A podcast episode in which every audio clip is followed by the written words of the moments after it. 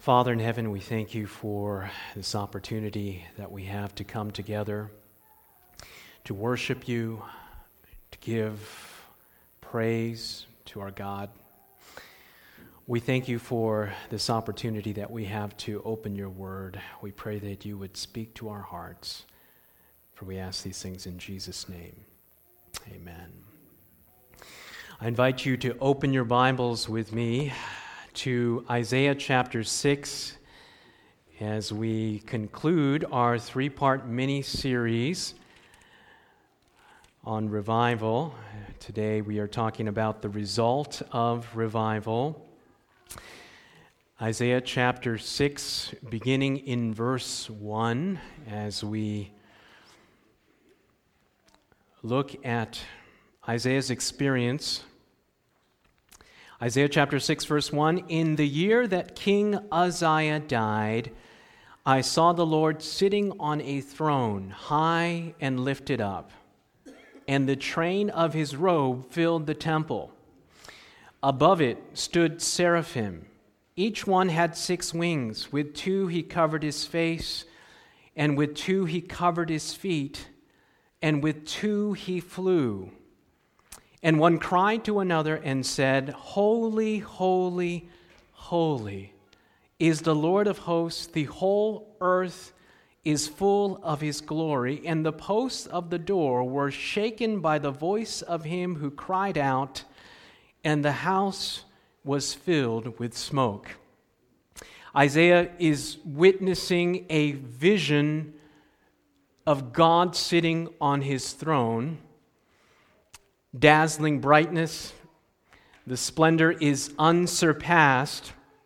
And above the throne of God, there are two seraphim, angels, and they are covering their faces and their feet and flying above the throne of God, proclaiming his holiness holy, holy, holy. Some scholars believe that this is an allusion to the triune God. They're in the repetition of holy, holy, holy. And in the midst of this incredible scene of God sitting on his throne in vision, I would imagine that likely Isaiah, even in vision, is squinting because of the glory of God, which is unsurpassed to human eyes. And in verse 5, we have the universal reaction of anyone that has seen God. He says, Woe is me.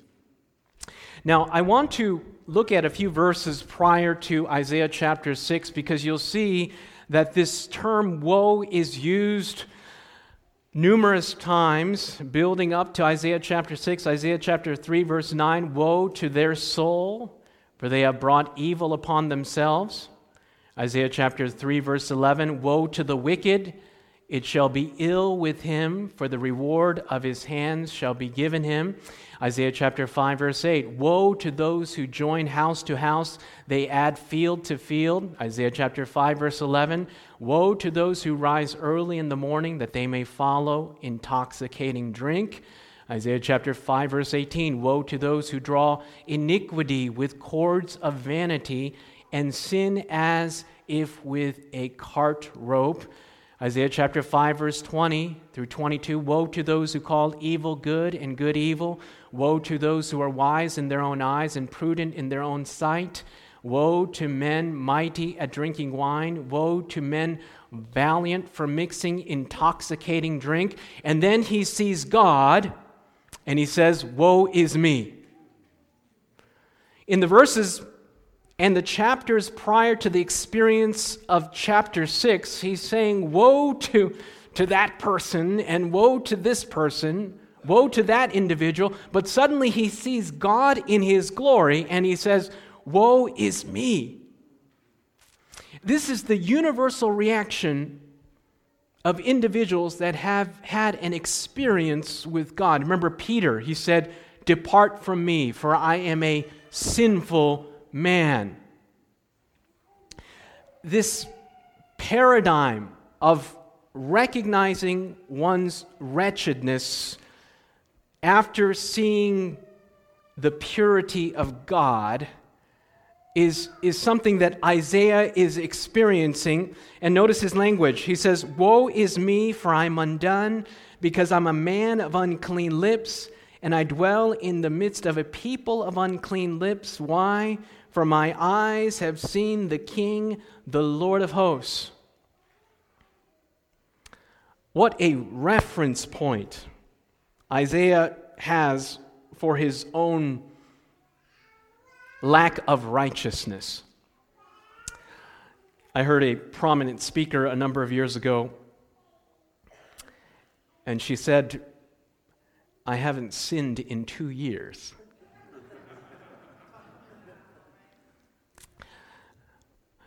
That kind sounds prideful, doesn't it? And there is a statement that I reflect on many times. The closer you come to Jesus, the more faulty you will appear in your own eyes. It's easy to look good as long as we're comparing ourselves amongst ourselves, isn't it? At least I'm not as bad as that person. Did you see her or him? Uh, we, we call it a relative righteousness.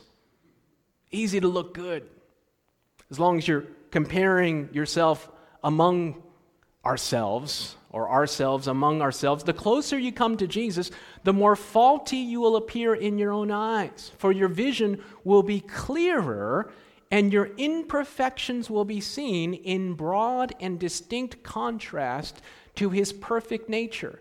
But do not be discouraged. This is evidence that Satan's delusions have lost their power that the vivifying influence of the Spirit of God is arousing you, and your indifference and unconcern are passing away. This is the paradox. The closer we come to Jesus, the more faulty we appear in our own eyes. It's important to keep our eyes on Jesus, not our own faults. But I, I don't believe that any Christian will come to the place of prideful arrogance for their own spirituality. Sounds like an oxymoron, doesn't it? Spiritual pride. So, so, the closer we come to Jesus, the more faulty we will appear in our own eyes. And I believe that there will come a day when God looks down, like he said to Noah, and says, Here is a perfect man but that is God's perspective, not ours. And it's not perfection because of our merit, it's perfection because of the merits of Jesus Christ that are applied to our account. So here, Isaiah is, is going through a dramatic transformation because he is rebuking other individuals, pointing out the faults of others. Woe to this person, woe to that person. He sees God and he says, Woe is me for I'm undone. For I dwell in the midst of a people of unclean lips, for my eyes have seen the King. And I have talked with countless individuals that are newly baptized into the church, and they come to me later and say, Pastor, I thought this church was perfect. they start to see the foibles and the wrinkles and the warts because the church is made up of people. And as long as we are in that proper perspective of keeping our eyes on Jesus, we can look at others with compassion, recognizing if it wasn't for the grace of God, there go I. So look, look at the steps. Isaiah sees God, he recognizes his own sinfulness, and in verse 6, beautiful story here, then one of the seraphim, the angels, flew to me, having in his hand a live coal which he had taken from the tongs from the altar. And he touched my mouth with it. And behold, he said, This has touched your lips. Your iniquity is taken away, and your sin is purged. Isaiah has just experienced forgiveness. He's experienced justification, the gospel. Right, look at the progression. He sees God, he recognizes his own need, his sin is forgiven. This is a transformative experience. And it always begins and ends with a vision of God. Transformation. His sins are forgiven. This is the way the gospel works, friends. Righteousness by faith. His sin is taken away. Praise God for the good news of the gospel.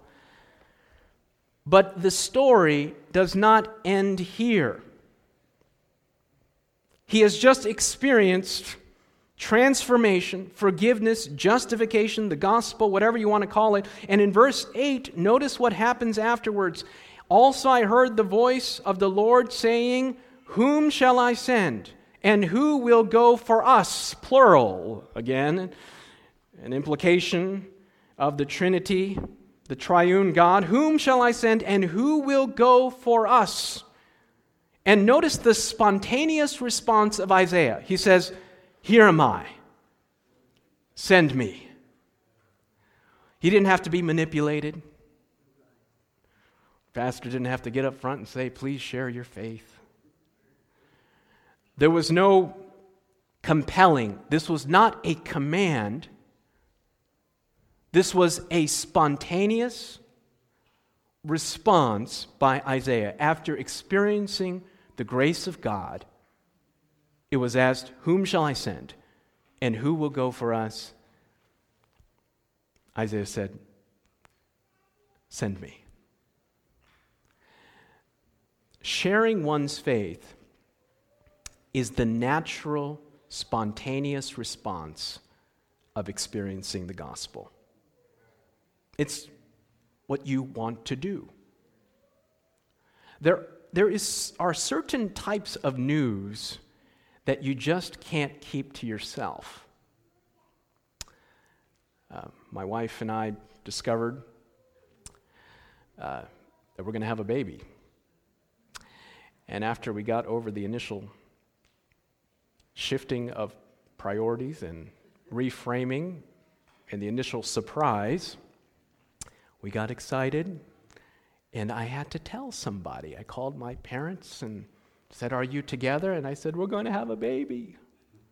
Eh, eh, there's certain news that you just can't keep to yourself. And this is the greatest news of all. And here, Isaiah says, Look, I will go. And I think that sometimes we have framed witnessing in terms of a guilt trip. You ever felt guilty? Pastor gets up, the elder, you should share your faith. The reality is, you experience Jesus sharing your faith is spontaneous. It flows from this reality.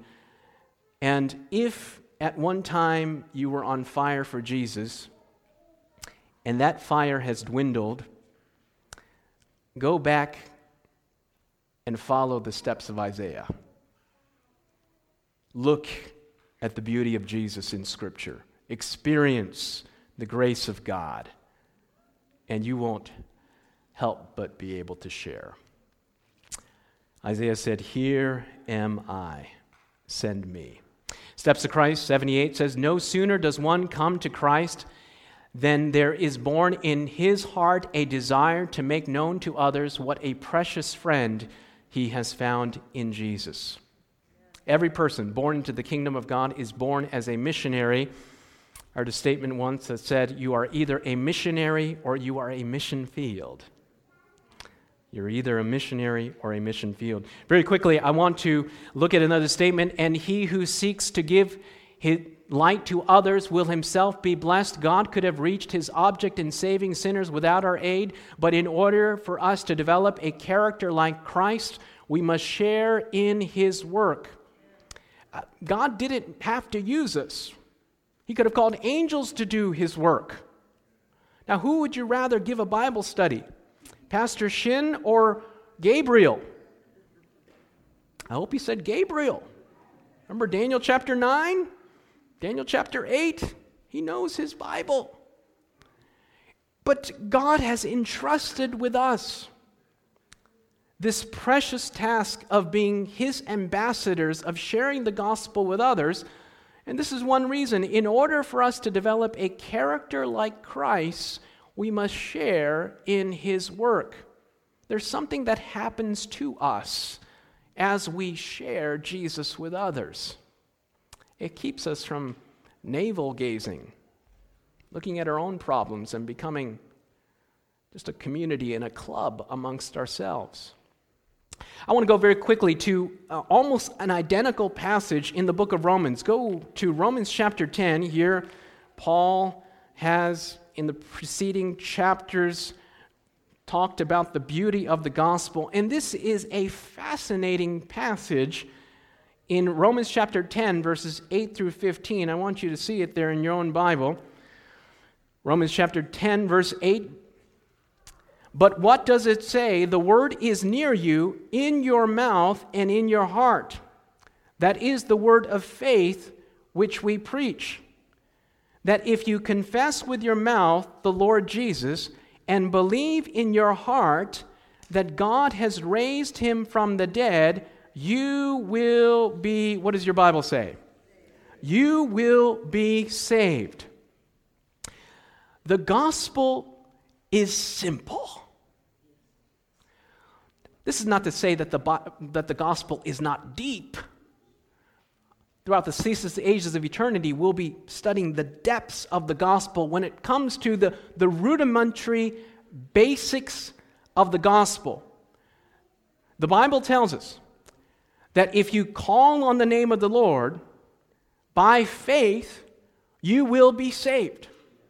Do you believe that? Uh, you accept Jesus as your Savior, your name is written in the Lamb's book of life. No questions asked. That's, that is what Paul is describing here. You accept Jesus, your name is written in the Lamb's book of life, righteousness by faith. His life stands for your life. And when God sees you, He doesn't see you, He sees the life of Jesus, the righteousness of Christ. You can have this right now. Accept Jesus and have the assurance of salvation. Very simple, very basic. That if you confess with your mouth, verse 9, the Lord Jesus and believe in your heart that God has raised him from the dead, you will be saved. For with the heart one believes unto righteousness, and with the mouth confession is made unto salvation. For the scripture says, Whoever believes on him will not be put to shame. So he, he's building the, the beauty of the gospel. And I know that we as a denomination historically have struggled with the notion of assurance. You know, we, we struggled and grappled in the context of living in the antitypical day of atonement. How do I know I am saved? The Bible says, accept Jesus, and you will know that you are saved. Anyone who calls on the name of the Lord shall be saved. Now, that is good news. Amen? And Paul goes on telling us that this good news does not discriminate. Verse 11 for the scripture says, Whoever believes on him will not be put to shame, for there is no distinction between Jew and Greek. For the same Lord is over all, is rich to all who call upon him, for whoever calls on the name of the Lord shall be saved. In other words, the gospel does not discriminate. It doesn't matter if you're black or white or Asian or Hispanic or native, the gospel is available to all no prejudice, no bigotry, no discrimination. Anyone who calls on the name of the Lord shall be saved. Now, Paul has just established the beauty of the gospel. And while we are celebrating how simple the gospel is, how available the gospel is, how anyone who calls on the name of the Lord shall be saved, he doesn't end there and he starts to make us feel just a little bit uncomfortable. Because he goes on. I want you to read it there in your own Bible. Here it is in verse 14. After he has just established the beauty of the gospel in verse 14, how then shall they call on him in whom they have not believed? And how shall they believe in him in whom they have not heard? And how shall they hear without a preacher?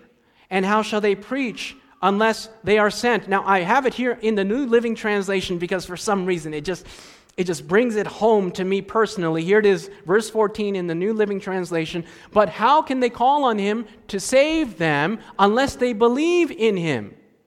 And how can they believe in him if they have never heard about him? And how can they hear about him unless someone tells them? In other words, a message that is wonderful and sublime and beautiful and available to all doesn't do any good if the message is never delivered.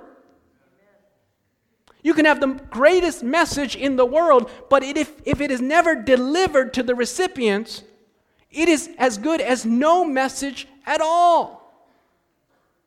This is what Paul is saying. He's just established the beauty of the gospel. It is good news to every person. You just have to call on the name of the Lord, and your name is written in the Lamb's book of life, no questions asked.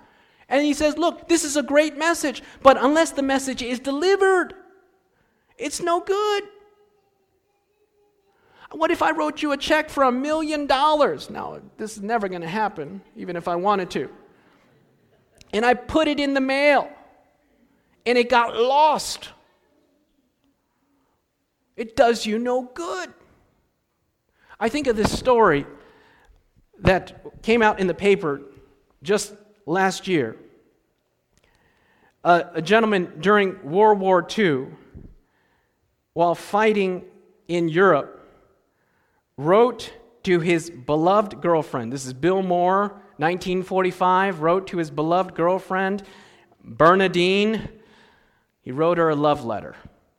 I have an excerpt from this love letter. Now, this was made public, so I'm not infringing on privacy here. This came out in the newspaper. All right, here's an excerpt. My darling, lovable, alluring Bernadine. I ran out of space, but I could have written a lot more adjectives describing you. You are so lovely, darling, that I often wonder how it is possible that you are mine.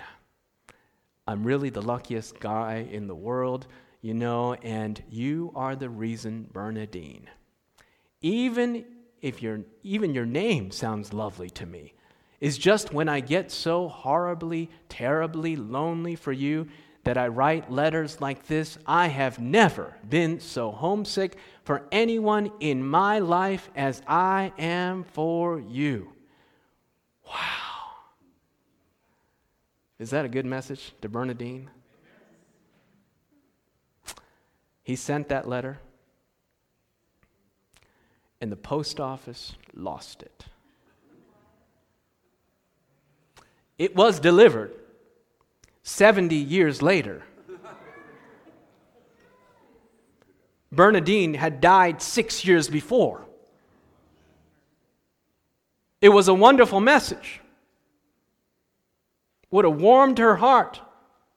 It was sent but never delivered.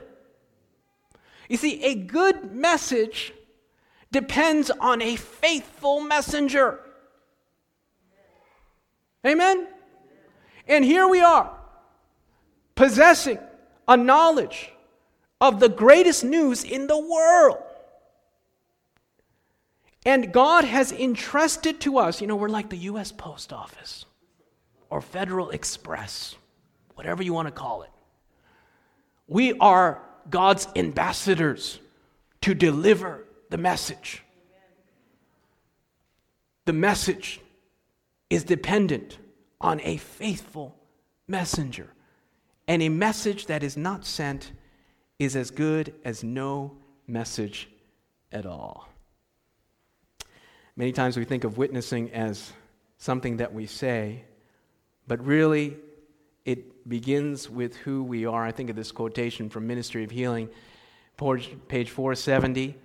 Here it is the strongest argument in favor of the gospel is a loving and lovable Christian.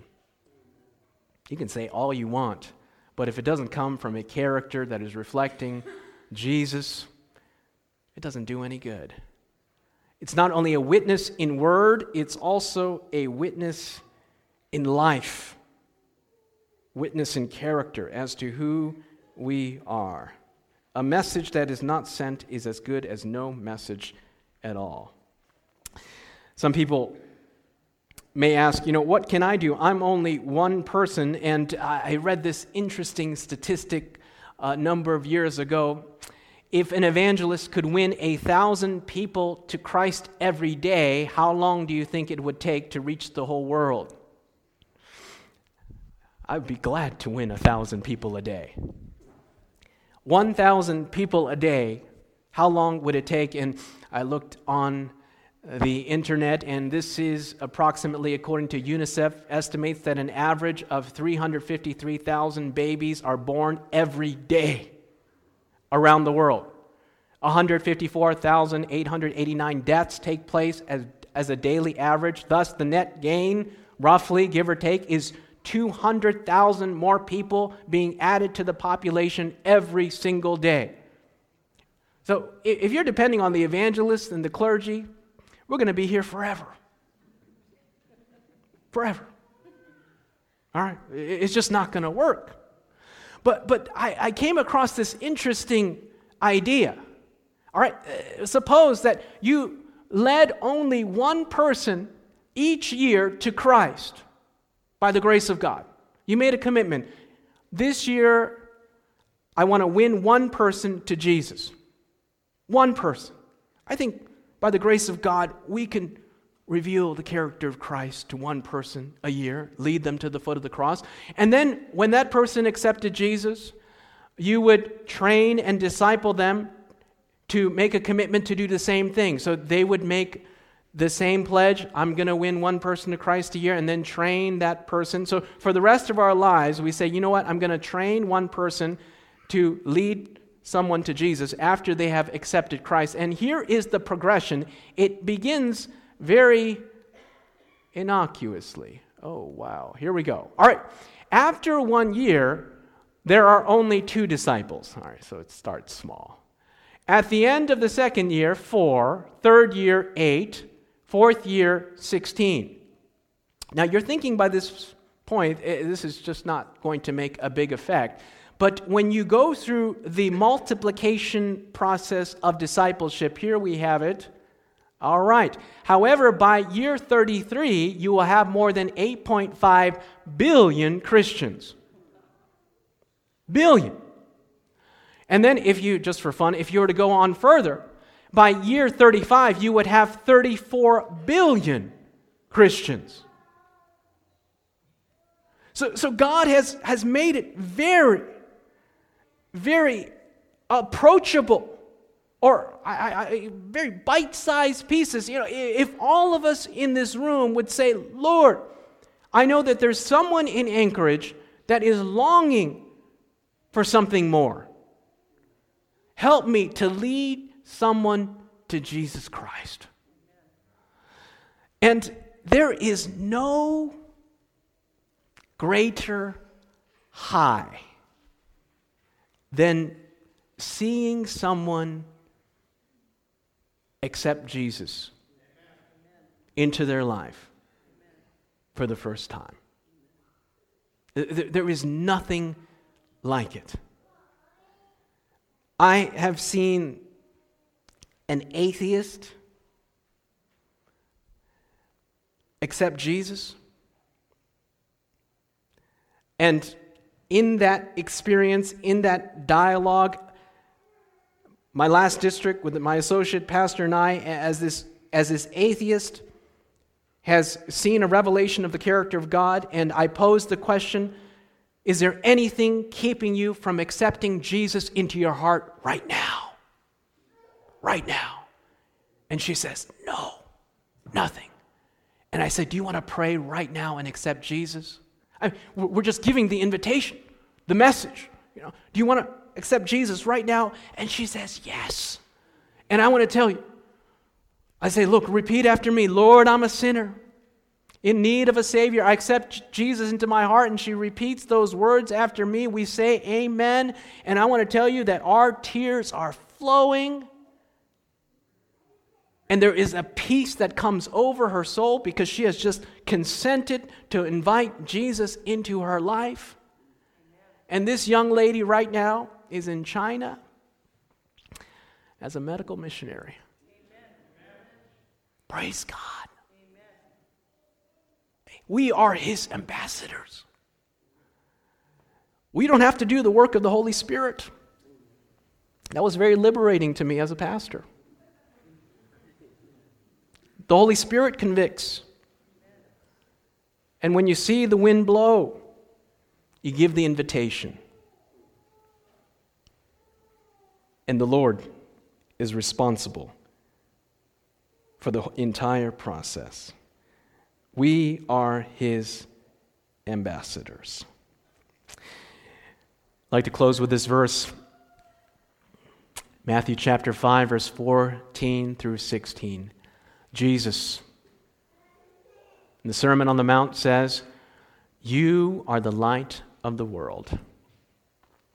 A city that is set on a hill cannot be hid, neither do men light a candle and put it under a bushel, but on a candlestick, and it gives light unto all that are in the house. Let your light shine before men. There are people in your life that God has strategically placed next to you, or you strategically next to them. And it is our God given privilege to be a faithful messenger for Him. Amen. Let us bow our heads together as we pray. Our Father in heaven, may we daily experience what Isaiah experienced. Father, we thank you that the gospel is profoundly simple. That anyone who calls on the name of the Lord shall be saved. Lord, if there's someone here that has not accepted you as their personal Savior, may you impress upon their hearts the reality that they can know that they are saved right now. Father, if our hearts have grown cold, we pray that you would revive us. And through this experience, we pray that we would respond like Isaiah in saying, Here am I. Send me to carry our candle to light our world. For we ask these things in Jesus' name. Amen. Amen. This media was brought to you by Audioverse, a website dedicated to spreading God's Word through free sermon audio and much more. If you would like to know more about Audioverse, or if you would like to listen to more sermons, please visit www.audioverse.org.